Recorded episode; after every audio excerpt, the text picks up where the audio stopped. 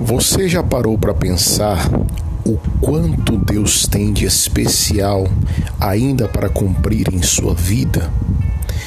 A verdade é que o diabo, o desejo dele é te paralisar, te parar, te deixar imóvel diante das situações mas você ainda tem muitos projetos, sonhos que Deus tem para realizar sobre a sua vida.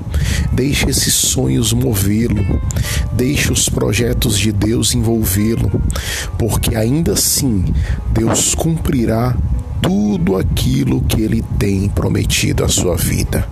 Seja edificado. Deus abençoe.